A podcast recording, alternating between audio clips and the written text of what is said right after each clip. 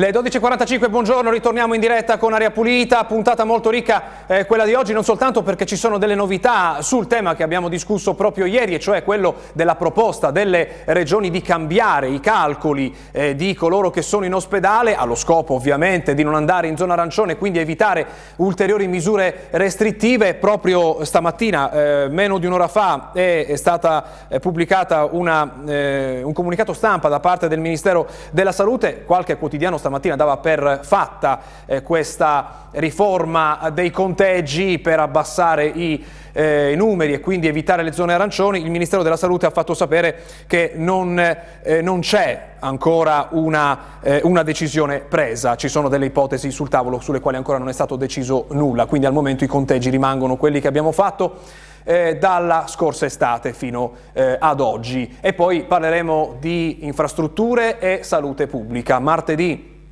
c'è una scadenza importante per il passante di Bologna, un'infrastruttura della quale si discute eh, da anni, eh, potrebbe essere la, la conferenza dei servizi, l'ultimo eh, passaggio prima dei eh, cantieri, e eh, ci sono state eh, proteste e c'è preoccupazione sulla, sull'impatto sulla salute delle persone di questa infrastruttura, anche perché quella famosa indagine epidemiologica di cui tante volte abbiamo, fatto, abbiamo parlato anche qui ad Aria Pulita non è ancora eh, stata fatta, quella per comprendere l'impatto sulla salute dei cittadini eh, di una strada eh, come la tangenziale di Bologna. Il passante eh, sarebbe semplicemente l'allargamento della eh, tangenziale.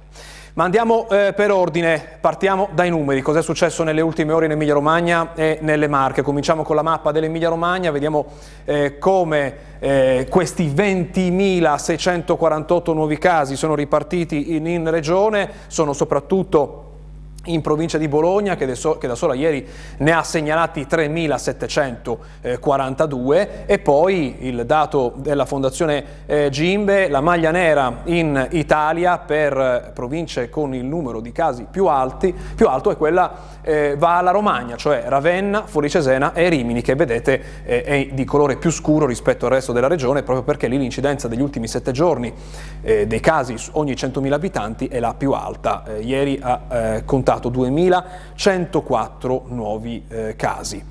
I guariti sono tremilaottocentoventiquattro, continua a salire il numero di ricoverati in ospedale, in reparto Covid sono settantuno in più, che porta il totale a duemiladuecentocinquantotto, in terapia intensiva tre persone in più, portano il totale a centocinquantuno. Sono tante le vittime, trentotto, troppe anche per noi per darvi l'età di ciascuno, il genere, l'età, cioè tutto quello che sappiamo di ciascuno eh, di loro. Possiamo dirvi dal comunicato della regione che la provincia che conta eh, più morti, ha contato più morti ieri è quella di Bologna, che ne conta undici tra i novanta e i cinquantaquattro anni. Ehm, poi segue la provincia di Forlì-Cesena, che ne ha contate nove di vittime tra i novantaquattro e i cinquantatré anni, eh, e poi eh, c'è Parma che ne conta cinque eh, e poi le altre province. Questa è eh, il dato più, forse la, la vittima eh, più giovane è proprio in provincia di Parma, aveva eh, quarantotto anni. Cosa succede invece nelle Marche? Vediamo i dati che arrivano dalla regione, aggiornati al pomeriggio di ieri. millenovecentocinquantacinque il totale dei nuovi casi, settecentonovantasette i casi registrati nella provincia che ne conta di più, che è quella di Ancona, che vedete adesso ha il colore più scuro rispetto alle altre perché negli ultimi sette giorni ha avuto un'incidenza più alta ogni centomila abitanti. I guariti però superano anche oggi i nuovi casi, sono duemilaquattro, e Cala, eh, cala leggermente il numero dei ricoverati in ospedale, sono due in meno, quindi duecentosessantasei rep- i ricoverati reparto Covid, e invece sono cinquantanove i, rico- i ricoverati in terapia intensiva. Questo è un numero che sale di una eh, persona. Le vittime sono tre in questa giornata, tutte e tre della provincia di eh, Fermo, due uomini e una donna, eh, avevano sessantatré, settantuno e novantaquattro anni. Andiamo allora a vedere questi parametri, quelli che le regioni vogliono eh, cambiare, uno in particolare che è quello della presenza dei pazienti in reparto Covid. Partiamo proprio da quello, visto che è l'oggetto del contendere e lo vedremo adesso nella nostra rassegna stampa, e cioè i ricoverati con sintomi per capienza. Qual è la soglia che determina la zona arancione? Per chi la supera il trenta per cento. Chi è sopra questa soglia adesso dalla Valle d'Aosta cinquantatré virgola cinque, la Calabria trentotto virgola cinque, la Liguria, la Sicilia, il Piemonte, la Lombardia, l'Umbria, appena sotto al ventotto virgola nove è il Friuli Venezia Giulia. Dove si trova l'Emilia Romagna? Si trova al venticinque virgola uno per cento, purtroppo non troppo lontana. Dove sono le Marche? Al ventisei virgola tre per cento, entrambe sono sotto la media eh, nazionale. Ed è questo eh, il numero che potrebbe cambiare radicalmente qualora quella richiesta delle regioni fosse accolta. Andiamo a vedere anche gli altri. L'incidenza, vediamo che l'Emilia Romagna è terza in Italia per nuovi casi settimanali per centomila abitanti, peggio fanno soltanto Liguria e Valle d'Aosta, le Marche invece sono terzultime, eh, meglio delle Marche fanno soltanto Calabria e Sardegna. Da ultimo c'è la terapia eh, intensiva, qui per passare in eh, zona arancione la soglia è del venti per cento, eh, per cento. In tanti l'hanno eh, superata, l'Emilia Romagna si trova al diciassette per cento, la media nazionale del diciotto per cento, eh, per cento. Le Marche sono quarte in Italia al ventitré per cento. tre per cento. Peggio delle Marche soltanto Trento, Friuli Venezia Giulia e eh, Piemonte, che eh, vedremo adesso eh, dalla rassegna stampa ha trovato alcune centinaia di posti letto al volo proprio nelle ultime eh, ore. Ma andiamo proprio a vedere, prima di andare a vedere la questione nazionale, cosa accade sul territorio. Partiamo eh, proprio da questa notizia della Romagna, maglia nera a livello nazionale per eh, contagi. Ce lo racconta oggi Repubblica Bologna. Covid, la Romagna traina i contagi, maglia nera d'Italia. I dati sono della Fondazione Gimbe. Rimini, la più alta, con quattromilaquattrocentosessantanove casi su centomila abitanti. Ieri in regione ventimila malati, tra le vittime sei avevano tra i quarantotto e i eh, cinquanta anni. L'abbiamo visto insieme eh, poco fa nelle nostre mappe. Il Carlino delle Marche, edizione di Ancona, ehm, specifica che le Marche restano in zona gialla, ma è record, è record di monoclonali, cioè le cure eh, che si stanno introducendo eh, per eh, combattere il Covid. L'occupazione dei posti letto in area medica al ventisei per cento, scongiura l'arancione, la regione prima in Italia per utilizzo degli anticorpi nell'ultima eh, settimana. Ma c'è un tema che inquieta, ce lo racconta il Carlino di Pesaro. Vaccini, quaranta medici con l'esenzione dall'ordine, si dice, si firmano i certificati a vicenda. Numerosi camici bianchi hanno presentato dichiarazioni di malattie pregresse per evitare di sottoporsi alla somministrazione. Il presidente della categoria Battistini dice: di fronte a queste cifre enormi è nostro dovere intervenire e verificare. Ma c'è un'iniziativa importante che parte eh, proprio in questi giorni, sempre nelle Marche, ne, ce ne racconta il Carlino di Macerata. Screening per gli studenti, tre sedi nel Maceratese, domani prima tappa a Materica e domenica tocca al capoluogo e a Civitanova. Nuovo record di vaccinazioni, settemila sms per anticipare gli eh, appuntamenti.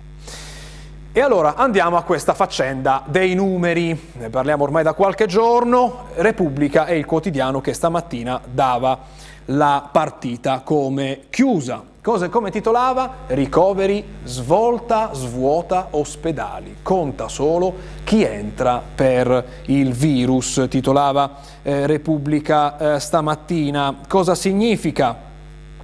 Vincono le regioni, vincono. Le regioni, diceva stamattina Repubblica, chi arriva con altre patologie e si scopre positivo non concorrerà più al calcolo dei posti occupati, ma il bollettino continuerà a segnalare il totale dei contagiati. Intanto il Piemonte scova novecentosettanta letti, scova novecentosettanta letti ed evita l'arancione. Questa è la notizia di Repubblica. Dobbiamo dire che questa notizia è già superata, anzi è smentita eh, dalla circolare pubblicata eh, in tarda mattinata. Eh, L'hanno ripresa tutte le agenzie, la circolare è del Ministero, il comunicato è del Ministero della Salute. I pazienti ricoverati in ospedale per cause diverse dal Covid che risultino positivi ai test per il virus, eh, per il SARS-CoV due, ma asintomatici, qualora assegnati in isolamento al reparto di afferenza della patologia, saranno conteggiati come caso Covid, ma non saranno conteggiati tra i ricoveri dell'area medica Covid. Era questa eh, la, eh, la, eh, la, la circolare,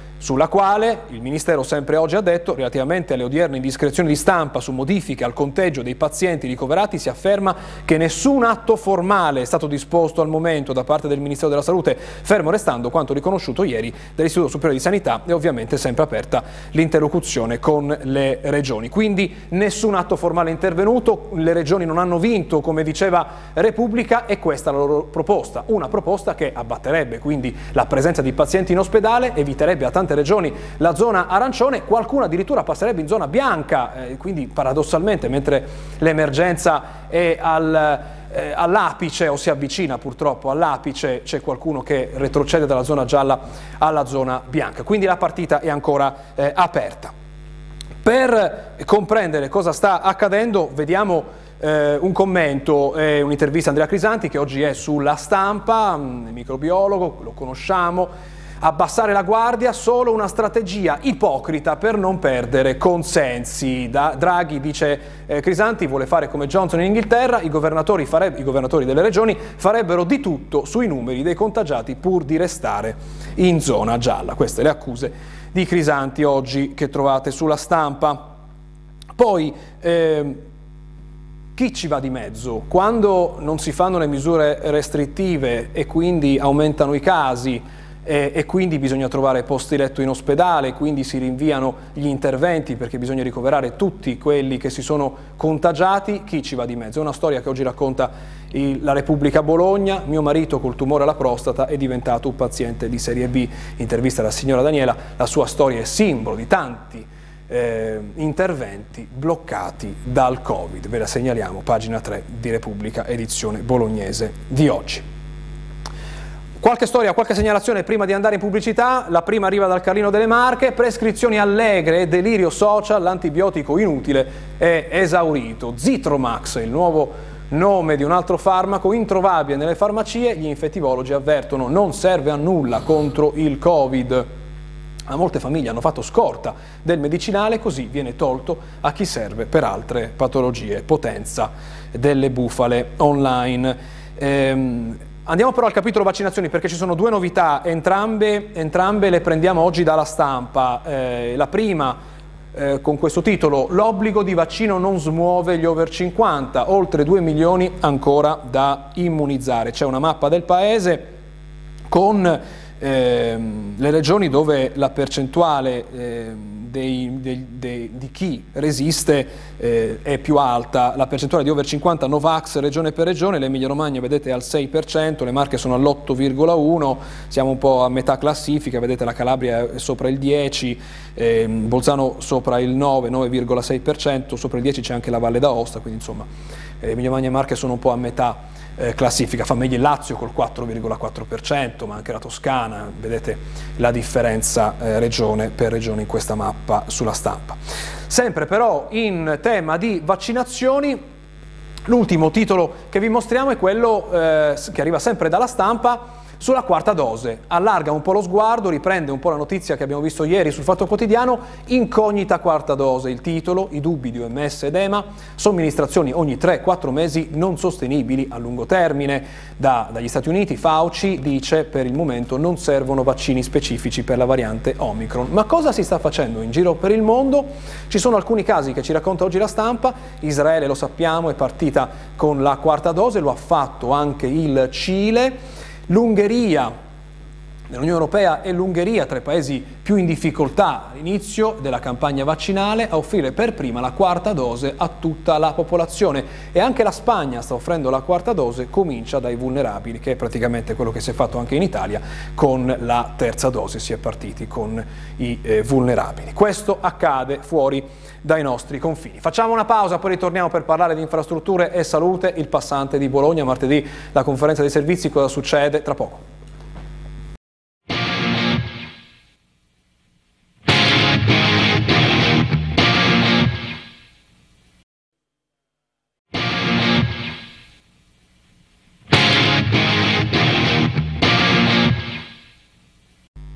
Le tredici e zero due, ritorniamo in diretta perché è un tema del quale ci siamo occupati tanto noi di Aria Pulita. Arriva, si avvicina a un passaggio fondamentale, parliamo del eh, passante di eh, Bologna eh, che... che sostanzialmente è l'allargamento della tangenziale eh, di Bologna, che martedì potrebbe eh, vedere il suo eh, via libera eh, definitivo da parte eh, delle autorità locali, e poi quindi i cantieri potrebbero partire a distanza di eh, pochi mesi. Sapete le eh, proteste che ci sono state in città, con quel dubbio che rimane sulla, sull'impatto sulla salute dei cittadini di questa eh, opera. Ne parliamo stamattina con i nostri ospiti. Buongiorno, bentornati ad Aria Pulita, Luca Tassinari dell'associazione Amo Bologna, grazie per essere con noi. Buongiorno. E al professor Vincenzo Balzani, professore emerito dell'Università di eh, Bologna e coordinatore del Comitato Energia per l'Italia. Grazie per essere con noi. Buongiorno, grazie. Quali sono le ultime novità su questo passante? Le ha pubblicate qualche giorno fa il Corriere di Bologna, riportando eh, una relazione del C N R. Lo vediamo in questo titolo: gallerie e filtraggio passante, tutti i dubbi sulle migliorie green, scarsa efficacia, autostrade e la relazione del C N R che boccia gli interventi per rendere meno inquinante l'opera. Analoghi sistemi sono stati dismessi ovunque. Cosa significa? Che il Comune, la nuova giunta, aveva proposto delle migliorie, delle migliorie green, sono state chiamate verdi, eh, per eh, ridurre l'impatto di questa opera. A quanto pare, secondo il C N R, queste migliorie eh, poco cambierebbero. Lo domando subito a Luca Tassinari: che cosa eh, succede martedì e che cosa ha detto il C N R? Eh, intanto dico velocissimamente cosa succede domenica sedici gennaio alle ore quattordici, con partenza da Piazza dell'Unità. Ci sarà una biciclettata rumorosa eh, organizzata dalla rete delle rotte ambientali per protestare contro l'allargamento della eh, tangenziale autostrada. Quindi domenica ore quattordici, Piazza dell'Unità. Il diciotto, in conferenza dei servizi, verrà perfezionata l'intesa Stato-Regione, che è necessaria per arrivare all'approvazione definitiva dell'opera. Quindi si riunirà la conferenza dei servizi, verranno molto probabilmente emesse delle nuove prescrizioni in base anche alle ultime modifiche richieste, verrà poi aggiornato il progetto definitivo che dovrà essere approvato dal Ministero dei Trasporti e, e quindi si concluderà definitivamente l'iter d'approvazione. A quel punto potranno partire gli affidamenti, le gare e l'esecuzione dell'opera. Um, il C N R, C N R quando dice ci sono interventi eh, che sono stati dismessi ovunque, quando fa questi appunti alla nuova proposta di passante eh, della nuova giunta eh, di Bologna, parla di dettagli o parla di questioni sostanziali di questo progetto nuovo? Ma da quello che ho potuto vedere io, eh, il C N R ha fatto una disamina molto approfondita sui sistemi di abbattimento degli inquinanti Eh, sulle, nelle gallerie, nelle opere stradali e più, più in generale, e ha, tratto, ha, ha disegnato uno stato dell'arte. Ci dice che attualmente questi sistemi di retrofiti proposti dal Comune di Bologna vengono dismessi praticamente ovunque, la Norvegia li ha abbandonati completamente perché si rivelano mh, poco efficaci o quantomeno eh, non hanno un rapporto costi-benefici tale da giustificare eh, l'investimento, oltre a essere molto energivoro. Però in, in realtà poi mh, il punto vero è che non bisognerebbe allargare l'autostrada, insomma. Non è tanto il come poi andiamo a mitigare il danno che può essere di interesse, cioè se noi continuiamo a incentivare il traffico stradale eh, allargando le strade è evidente che stiamo facendo un qualcosa che non è mitigabile e che è contrario alla transizione ecologica e climatica. Signor Balzani, vado da lei per domandarle proprio questo. Eh, abbiamo sentito le sue critiche al vecchio progetto del passante, la, nuovo, eh, giù, la nuova giunta di Bologna eh, parla di un progetto modificato, reso più green, e per questo deve andare avanti. La convincono queste modifiche? No, cioè nel senso che non si può dire che sia green sto passante. Come fa a essere green? Aumenterà la produzione di anidride carbonica perché passeranno più automezzi, no? E per mitigare questo aumento dell'anidride carbonica cosa si fa? Si mettono trentaquattromila non so quanti alberi, ma è stato valutato appunto quanto sarà l'aumento di produzione di C O due e quanto questi alberi potranno assorbire. Io volevo un numero così, non volevo un numero di alberi, ecco. Poi anche la questione di dire ma noi mettiamo dei pannelli fotovoltaici. Eh vabbè, se c'è un luogo dove si potevano mettere pannelli fotovoltaici, si sarebbero già dovuti mettere lì, prima ancora di parlare del passante, capisci? Non è un compenso rispetto al passante quello di produrre un po' di energia finalmente rinnovabile. Noi dovremmo eh, dedicarci alla produzione di energia rinnovabile elettrica, perché bisogna convincersi che il futuro della mobilità non è su strada, è sulla ferrovia per le grandi distanze e poi ferrovia metropolitana, bus elettrici eccetera per i passeggeri. Allora questo passante fa delle mosse in favore di questo? Sembra di no. E poi non dimentichiamo, diciamo, il quadro centrale, perché ogni, naz- ogni nazione, ogni città dovrà pur contribuire in qualche modo. Ora, alla conferenza di Glasgow un paio di mesi fa, il segretario dell'ONU, Guterres, ha detto in modo ironico: stiamo procedendo molto velocemente verso la catastrofe. Allora, capiamo sta cosa o non la capiamo?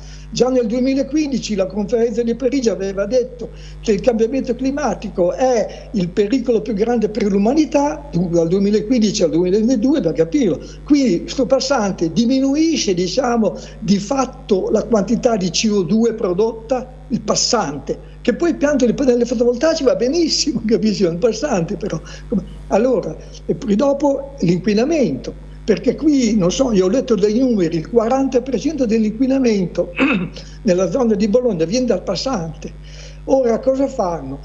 Io so benissimo, anche perché li studiamo anche noi, che il biossido di titanio, quando è irradiato, è in grado di distruggere certe molecole che sono quelle inquinanti. Però dico, va irradiato con luce ultravioletta visibile. Allora cosa facciamo? Dipingiamo la volta con questo biossido di titanio, poi mettiamo questa luce ultravioletta visibile che è un costo energetico, e poi però il passante non è un sistema chiuso. Questo affare di, darle, di fare le vernici per non avere l'inquinamento va bene in spazi ristretti o in spazi chiusi, va bene in un ospedale per esempio, ma in un passante che non è chiuso cosa volete fare? Eh, non è che ci sia un grande vantaggio. Ecco, infatti... sulla salute, sulla salute delle persone è un elemento importante questo, perché eh, si parla nell'ordine del giorno approvato dal Consiglio Comunale di sorveglianza sull'impatto di quest'opera sulla salute, che era quello che voi eh, chiedevate come Amo Bologna, no Tassinari? Eh, non esattamente, cioè la sorveglianza intanto è stata approvata appunto in un ordine del giorno collegato alla delibera di conformità urbanistica, un ordine del giorno che impegna il sindaco e la giunta a fare determinate cose, tra cui la sorveglianza epidemiologica, quindi questo per dare anche un quadro dell'efficacia dello strumento che è stato usato. E la sorveglianza epidemiologica è qualcosa che si fa in corso d'opera, ovviamente è quello che stiamo facendo adesso per, per la covid diciannove per esempio, no? E quindi andiamo a vedere quanto incide eh, la malattia, quanti morti purtroppo fa e quali danni farà alla salute, eccetera, eccetera, e, e cerchiamo di avere in corso d'opera anche dei rimedi pronti in caso, per esempio nel caso del passante, non so, il sforamento dei limiti eh, di, di, di livelli di determinati inquinanti, e sospendiamo l'opera perché altrimenti farebbe troppo danno. Ma mh, la sorveglianza presuppone ovviamente la realizzazione dell'opera. Quello che noi chiediamo da cinque anni a questa parte è che si faccia un'indagine epidemiologica sulla base dei dati dell'inquinamento e della stima dei dati dell'inquinamento degli anni pregressi, per sapere nei dieci anni pregressi quali sono stati i danni che ha fatto il eh, passante di mezzo alla salute dei bolognesi. Perché? Perché questa informazione ci sembra indispensabile per andare poi a prendere delle decisioni su un'opera così importante. Lei lo chiama passante, ma è la tangenziale, perché il passante ancora non c'è, lo dobbiamo costruire. Il passante si intende tipicamente il sistema tangenziale autostrada, quindi questo è il, il passante. Ma è fondamentale sapere qual è l'impatto della salute prima di prendere le decisioni, non dopo e in corso d'opera. Quindi la nostra richiesta sostanzialmente resta inevasa. Vi dico solo questo: quando la presentammo nel duemiladiciassette ci fu risposto dal Comune di Bologna che no, non si poteva fare l'indagine epidemiologica perché ci sarebbe voluto troppo tempo e si rischiava di ritardare l'apertura dei cantieri.